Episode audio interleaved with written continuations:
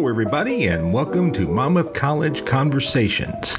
I'm Dwayne Bonifer in the Monmouth College Office of Communications and Marketing, and every week during the academic year, I sit down with members of the Monmouth College community to talk to them about their interests, what they do, and things they've done. In this 12th edition of Monmouth College Conversations for the 2022-2023 school year, I visit with Monmouth alumnus Chris Pio. Chris recently published his second book about college mascots. This one covers NCAA Division II programs, and it's called Gorillas, Gators, and Greyhounds, the NCAA Division II Nickname and Mascot Menagerie.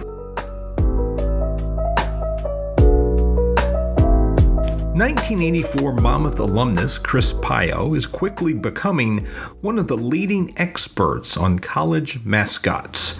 In 2021, Chris published Griffins, Gorlocks, and Gusties, a history of NCAA Division III nicknames and mascots. He's followed that up this year with Gorillas, Gators, and Greyhounds, the NCAA Division II nickname and mascot menagerie. Chris is a member of Monmouth's prestigious M Club Hall of Fame. He served as Monmouth Sports Information Director, and he's also been a coach at the college.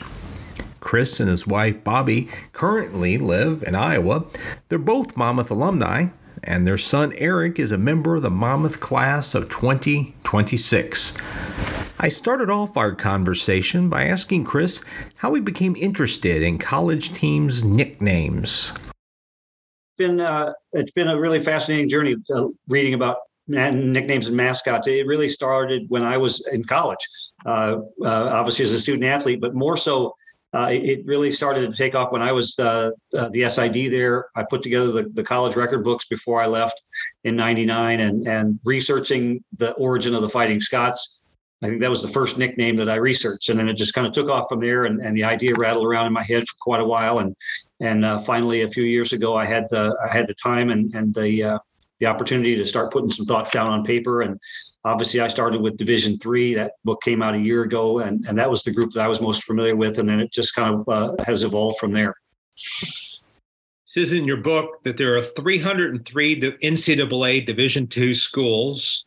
They're located in 44 states, which includes Alaska and Hawaii, plus Puerto Rico and Canada. So the Division II is pretty much spread out all over North America.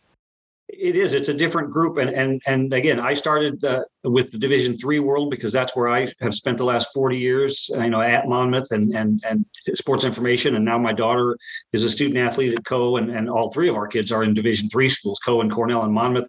So I started from a place of familiarity.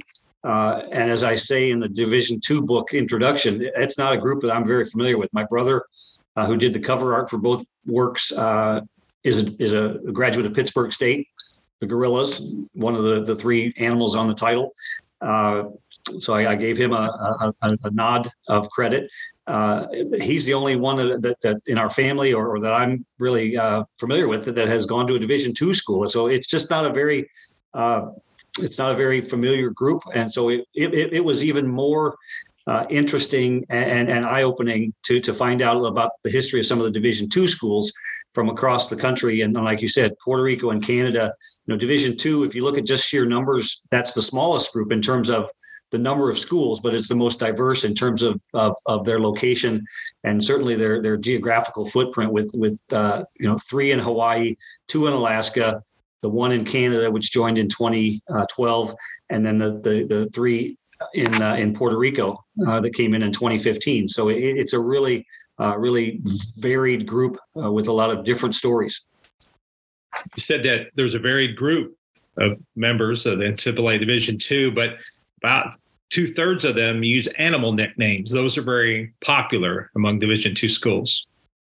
Where Division III schools started in New England, you'd think of colonial America and how things spread across our country from east to west. There's a huge majority of Division III schools in New England and the Northeast and up and down the East Coast. And then as you go from east to west, it kind of thins out a little bit. Division II really had its had its start, but the majority of Division II schools, Dwayne, really came from about the Civil War time. The Morrill Land Grant Act of 1862 that was signed by President Lincoln, that established a lot of the state schools, a lot of the ag and mechanical schools, a lot of the A&Ms that have turned into the state universities now. A lot of the HBCUs, the historically black colleges and universities, were started after the Civil War ended to educate recently freed slaves. So they've got a different history. And it just in looking at the group as a whole, the majority, as you just mentioned, the majority, you know, 2/3 or so use animals as their nickname for whatever reason. And it's just like Division III. The reason for using the same mascot is not the same from school to school, but it just seemed like there were more schools that used animals, and so that was the reason really behind the name of the book and the cover art of the book, just highlighting the variety of animals that are used. Some very common. You have your hawks and your cardinals and your tigers and bears and bulldogs, just like the other two divisions. But there are some in Division II that are very unique and that are one of a kind. And so I tried to identify those on the cover. And then certainly throughout the book, I included a number of those unusual ones in the pictures. There's 100 plus pictures in the book. And so you'll find a javelina, a wild pig from South Texas. You'll find a seawolf from Alaska Anchorage. You'll find a boll weevil from Arkansas Monticello. You'll find a lot of animals that we're not really familiar with here in the Midwest, but schools in those different parts of the country are familiar with those native animals. And so it was really, again, an interesting group to learn more and more about. One school's called the Nanooks. What's a Nanook? The University of Alaska Fairbanks nickname is the Nanooks, N-A-N-O-O-K. Nanook is an Eskimo word meaning polar bear. Simple as that. It's a perfect fit. So the Alaska Fairbanks mascot, the physical mascot, is a costume polar bear. There are two schools in Division III that use the polar bear as a mascot. They're the only ones in Division II, but they don't call themselves the polar bears. They use the native Eskimo word Nanook. You note in the book that golden is very popular. About 15 schools are golden something. Yeah, I looked at Division II versus Division III, because now I had that full complement to compare. And just like in Division III, there are a variety of different adjectives and names that keep coming up over and over again. But I just thought it interesting because in Division II, if you look just at the golden blank, there's 15 different. There's golden rams, there's golden suns, there's golden bears, there's golden falcons, there's golden eagles, there's golden tigers. So it was just interesting to see how the color adjective has exploded. There's not as many in Division II that use only the color, but instead they've used it to kind of spruce things up. There's blues and maroons and reds, but golden certainly has the majority of the names in D2. You know, I guess also looking at your D3 book, what do you think the interest is or the appeal is when a school adds a color to their nickname and they become the Golden Bears or the Golden Knights or the Golden Eagles? Is that supposed to imply that they're a special kind of animal or knight? I think so. I think so. There's, you know, the allure of gold as the standard of excellence, the standard of elitism. I think that they've used that to try to set themselves apart from their competition. Golden eagle is a natural species of bird, so in some instances it's the native animal. But you know, you throw golden in front of rams or bears or golden knights. It just implies a different level of excellence. And so they're just trying to set themselves apart from their competition. There's a school in Missouri, Lincoln University, one of two Lincoln Universities in Division II, that are known as the Blue Tigers. Why Blue Tigers? Because the University of Missouri at Columbia, the flagship state school in Missouri, are the Tigers.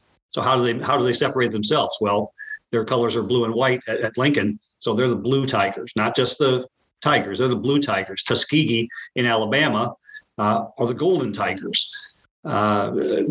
So it's just a way to differentiate you from your competitor, whether it's a geographical competitor, whether it's a conference rival, whether it's a school that has maybe a little bit more notoriety or a little bit better track record. So they're just trying to set themselves up to build up their program and to give themselves their own unique identity. And that's why mascots and nicknames started in the very first place. Now, what sets us apart from everybody else? We could be the Monmouth Scots. We're the Fighting Scots. That puts a little bit of aggression and a little bit of emphasis behind our nickname. And so we carry that with pride, just like the Blue Tigers or the Golden Falcons or the Red Hawks or whatever it might be. What do you recall as one of the more interesting or maybe unusual origins of a school's nickname? Do any of them in Division II pop out? Oh, they're all over. The Gorillas. I'll use the Gorillas because that's my brother's alma mater, Pitt State in Kansas, Pittsburgh State. They're the Gorillas not because of the animal, but they had a spirit group, a pep group on campus in the 1920s. And back then, Prohibition times, a gorilla was a slang term for a rowdy individual, someone who rebelled and was a little bit aggressive and intimidating. And so their pep group was called the Gorillas. And that became their nickname because they organized rallies. They sold tickets to football games. They were a noticeable presence on campus as far as school spirit. And so Pitt State adopted the gorilla, obviously the natural representation in terms of a physical mascot is a gorilla. And so the gorilla image is all over Pitt State. Pennants and banners and shirts and statues and all that. And so their football stadium. They won 4 NCAA Division II national football championships. Their stadium is known as the Jungle. Welcome to the Jungle because of the gorilla theme. But it didn't start out because of the animal. So you know that's one that really jumps out in terms of the origin doesn't really match what you would think. And the Division III book was full of those. The Nanooks, you know, that's another one. That's one of those that just fits perfectly. There's a school in Kansas, one of Pitt State's regional rivals, Washburn. They're the Ichabods. Why? Because the Massachusetts deacon that left a bequest to the school in the early 19th century, his name was Ichabod Washburn. They named the school after him. And they named them. Then they picked up the nickname after him, the Ichabods. So there's a school in South Carolina, Erskine College. They're known as the Flying Fleet. What's that? What's the Flying Fleet? Well, that was the name that was coined by a newspaper writer back in the early 1920s because of the passing efficiency of their football team. So that's what Flying Fleet it represents. But it is personified by a pilot. Because of the flying theme. So the way that schools have evolved, how they represent their nickname, whether it's unique or whether it's very common, is just equally as entertaining as the name itself. You're listening to Monmouth College Conversations. I'm Dwayne Bonifer in the Monmouth College Office of Communications and Marketing. I'm talking to Monmouth College alumnus and M Club Hall of Famer Chris Pio. Chris's second book on college mascots, which is called Gorillas, Gators, and Greyhounds, the NCAA Division II Nickname and Mascot Menagerie, was recently published. You can buy a copy of it online, including, of course, at Amazon. Before we get back to my conversation with Chris, a reminder that David Auburn's award-winning play, Proof, will be performed November 18th through the 20th in the Wells Theater. I've had the chance to watch a couple of the rehearsals, and it's another outstanding production by the folks in the Monmouth Department of Theater. You can purchase a ticket at the box office or online at monmouthcollege.edu/theater, and that's theater spelled R-E, and then clicking on the current season link. Also on November 20th, the Monmouth College Symphonic Concert Band will perform. That band features Monmouth College students as well as community members. They perform under the direction of John Eckstein, who's director of the college's marching bands. That concert will be at 2 in the afternoon, again on Sunday, November 20th, in the Dahl Chapel and Auditorium. Now let's get back to my conversation with Monmouth alumnus Chris Pio. As Chris mentioned, the Midwest does not have a plethora of NCAA Division II schools. Rather, schools in this region are more likely to be affiliated with the NCAA Division I or III or the NAIA. Chris says that culture and history help explain that. You mentioned that there are more than 300 NCAA Division II schools that are spread out all over the country, but there aren't a lot in sort of Fighting Scots country. Illinois, Iowa, Wisconsin, Indiana doesn't have many NCAA Division II schools. What do you think the reason is for that? Again, I think the part of it is just the history of how this area of the country was settled. Again, Division III, like I mentioned earlier, Dwayne, a lot of the colonial schools in New England. Well, then you had immigrants or settlers that picked up from those locations and came westward and founded. That's how Monmouth was founded, obviously, by Scotch Presbyterians. A lot of schools in the middle part of the state. You mentioned Indiana, Ohio, Missouri, Iowa, Illinois, Wisconsin were founded by settlers and immigrants, and they had different religious connections. They had different faith organizations, whatever it might be. The Division IIs, again, going back to how they were created through land grants, through state legislation. There just aren't that many. And again, that was part of the education that I received in learning about Division II schools. I knew a few. And again, like I said, my brother was a Pitt grad. And so I knew a little bit just the schools that they competed against. But you don't have a lot of the state university system. You know, the UW schools up in Wisconsin, the state universities out in New York, where you see some of the state-sponsored schools are out in California.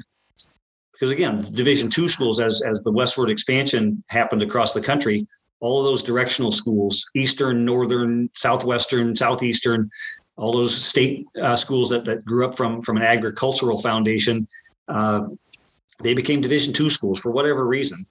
They just decided to put more resources into their financial aid and their student assistance than Division III did. So they could have easily become Division I or Division III, but that middle ground is really a mix of different histories and different reasons. But there are only four in Illinois. There's only one in Iowa. There's only one in Wisconsin. There are just a couple in Indiana. There's a few more in Missouri. But then as you go further south and southeast, southwest, you'll get more and more Division IIs. And then, of course, Division Is. That book is coming a year from now.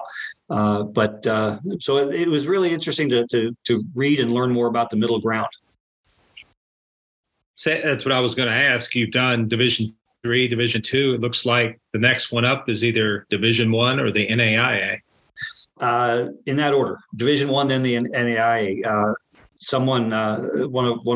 One of my alum friends mentioned when I was back on campus for homecoming, hey, you should write a book about some of the weird high school mascots in the country. I said, well, maybe eventually, but I've got some other things in mind between now and then because I've got a couple of different groups of colleges and universities.